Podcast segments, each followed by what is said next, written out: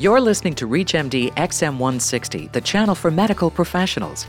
Welcome to Neuro Frontiers, produced in cooperation with the American Academy of Neurology. Your host is Dr. Anthony Alessi. 14 million Americans suffer migraine headaches every day. Many go untreated, and many of those who are treated still continue to have headaches. There now may be a new way to treat migraines. The FDA has recently approved botulinum toxin for severe chronic migraines. Dr. David Simpson, professor of neurology at Mount Sinai School of Medicine in New York City and director of the Clinical Neurophysiology Lab at Mount Sinai Hospital, joins me to discuss the latest treatment on Neuro Frontiers. Dr. Simpson, welcome to ReachMD. Thank you very much, Tony. David, can you explain for our listeners the mechanism of how botulinum toxin works for headaches? Botulinum toxin is probably the most potent toxin known in nature. And at first glance, one would wonder why is such a potent toxin that can kill an individual be used as a pharmacologic treatment. The history of botulinum toxin is quite interesting, which I won't take the time to discuss right now, but to summarize, botulinum toxin has been used therapeutically with demonstrated safety and efficacy in a wide range of disorders. These disorders span almost every specialty in medicine, including neurology, ophthalmology, gastroenterology, otolaryngology, and many more that I have not mentioned. The use of botulinum toxin in the treatment of headache has been a relatively recent advance in that the data supporting the efficacy of botulinum toxin in headache, and more specifically chronic migraine headache, has only emerged over the last few years. To respond directly to your question, what is the mechanism of action of botulinum toxin in headache? The bottom line is there is still question about what is the mechanism, but there have been numerous studies, particularly basic science studies, that have suggested a possible mechanism. Whereas in many of the motor disorders or movement disorders, such as cervical dystonia or hemifacial spasm or spasticity, the botulinum toxin mechanism is by essentially interrupting communication at the neuromuscular junction and paralyzing muscle, effectively weakening the abnormal spasms or limiting them. The mechanism in migraine is probably quite different. It is not due to reduction in muscle spasm. What is more likely is that it's acting on other neurotransmitters and it is limiting the release of these neurotransmitters from the presynaptic terminal that is thus limiting the pain. These neurotransmitters include things such as substance P or CGRP or even TRPV1 receptors, all of which are involved in the mechanism of pain. And so the bottom line is that botulinum toxin in migraine headache is working on the afferent or sensory side of the system rather than on the motor side. David, what patients qualify for the use of botulinum toxin in the situation of having severe migraines? Well, the answer to that question is based on the data that were generated in the so called phase three randomized, double blind, placebo controlled pivotal trials that led to the approval of one formulation of botulinum toxin termed Botox in the treatment of chronic migraine. And as far as how chronic migraine is defined, these are individuals that suffer migraine headaches for at least 15 days out of the month. David, in clinical practice, how often might you use botulinum toxin to treat a patient with migraine headaches? The short answer is that for all the indications of botulinum toxin, it is recommended that the frequency of injection not be more than once every three months or 12 weeks. Now, that's not to say that in some patients the efficacy of treatment may last longer than three months.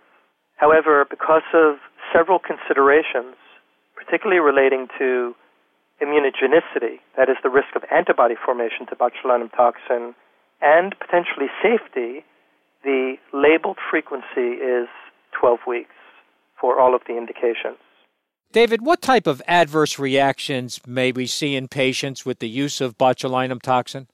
In general, there are three types of adverse reactions that are most commonly reported directly due to the botulinum toxin's effect on muscle and neighboring tissues.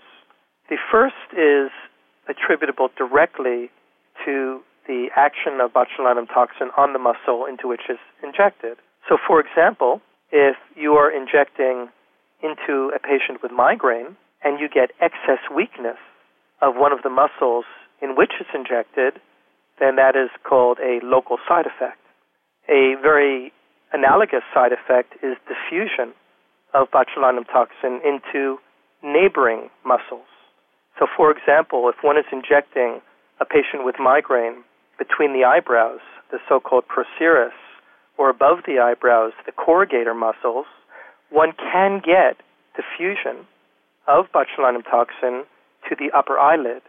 The levator palpebrae muscle sits in the upper eyelid and helps us to maintain the eyes open.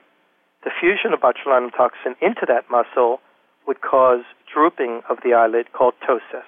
Fortunately, those are reversible in a relatively short period, usually over days to weeks. Now, the third and most serious side effect related to botulinum toxin use is what's called systemic spread. These are situations where botulinum toxin is taken up into the vascular supply and distributed systemically. In relatively few cases, including children with cerebral palsy and spasticity, this systemic spread, particularly with high dose usage, has led to weakness in muscles remote from the injected muscle, potentially respiratory difficulty due to involvement of the diaphragm and intercostal muscles, and in very few cases, death. Dr. Simpson, I'd like to continue with this, but if you're just tuning in, you're listening to NeuroFrontiers on ReachMD, the channel for medical professionals. I'm your host, Dr. Anthony Alessi, and joining us to discuss FDA approval of botulinum toxin in the treatment of severe migraines is Dr. David Simpson. Dr. Simpson is a professor of neurology at Mount Sinai School of Medicine in New York City and director of the Clinical Neurophysiology Lab at Mount Sinai Hospital. David, for our listeners, are there any medications where you must exercise some level of caution before using botulinum toxin? There are. And those medications fall into two categories. One would be medications that interfere with neuromuscular junction transmission. In fact, that is how botulinum toxin works, is by interfering with transmission at the neuromuscular junction. And so there are a number of those medicines, including aminoglycosides for various infections. And thus, one must be cautious in the use of botulinum toxin with those products and potentially avoid them altogether. The second group of medications that one needs to be cautious in using with botulinum toxin are anticoagulants or any medication affecting bleeding, including aspirin. And the risk there is that, of course, botulinum toxin is injected into muscle anything that might affect coagulation or bleeding time produces the risk of intramuscular hematoma. And so, obviously, if a patient is on an anticoagulant like Coumadin or warfarin, then one should know the INR before injecting and perhaps to have the INR as low as possible when one is injecting botulinum toxin. Thus, it is not an absolute contraindication, but it is one that one must be aware of and be cautious in use. The FDA approval is based on the PREEMPT study, which was recently completed.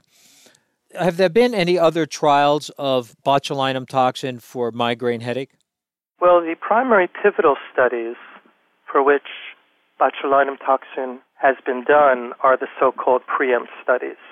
Certainly, there were several studies that appeared before the PREEMPT studies, and those were smaller in that they had far less numbers of patients, and they showed mixed results.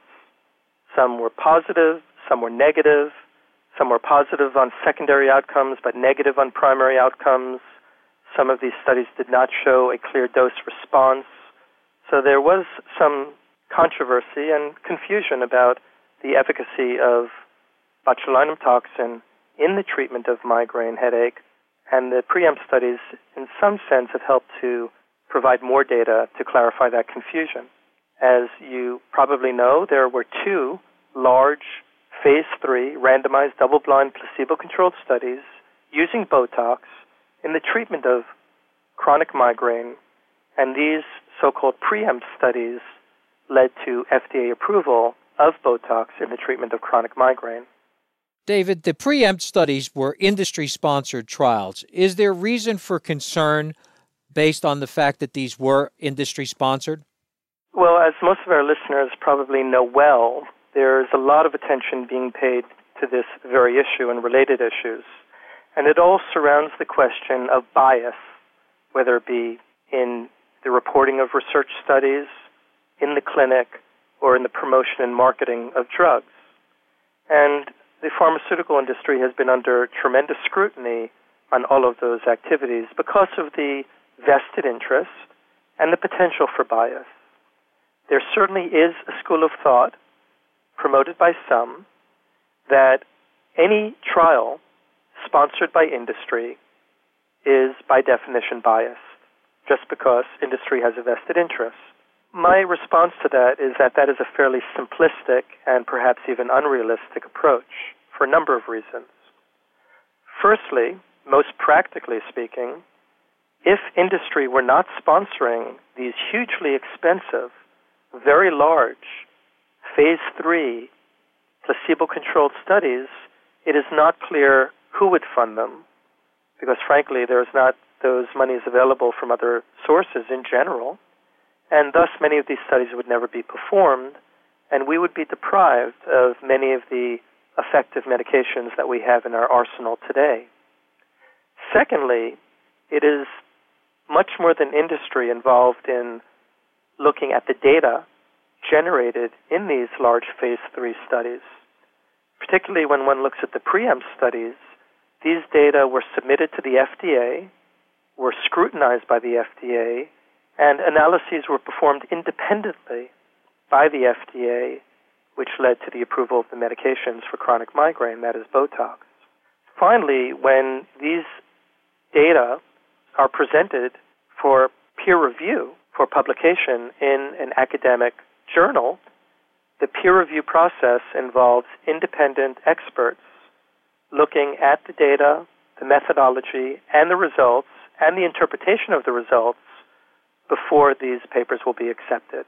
And so my belief is that there are several levels of scrutiny that provide a fair bit of credibility for studies sponsored by industry in particularly phase three trials. David, if you could take out your crystal ball, how do you think botulinum toxin will be used in the future? That truly needs a crystal ball.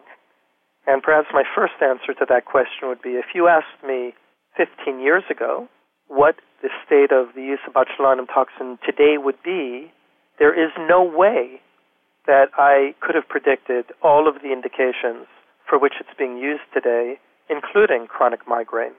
Going forward, I am absolutely certain that this field is going to continue to evolve in dramatic ways. Firstly, there are now four different formulations of botulinum toxin available in both the U.S. and European markets with some different characteristics that might provide more opportunities. Secondly, there are many indications for botulinum toxin that have not either reached their fruition and are still in development, have not yet been FDA approved because the data is not yet fully evaluated by the FDA, and there are indications that people have not even thought of this yet that are certainly going to emerge in years to come.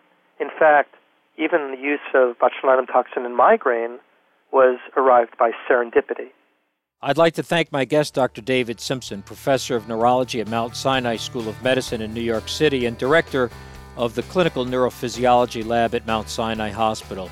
Dr. Simpson, thanks again for being our guest today on NeuroFrontiers. It's been my pleasure. Thank you for having me. You've been listening to NeuroFrontiers on ReachMD XM160, the channel for medical professionals. NeuroFrontiers is produced in cooperation with the American Academy of Neurology. For more information about this or any other show, please visit ReachMD.com, which now features on demand podcasts.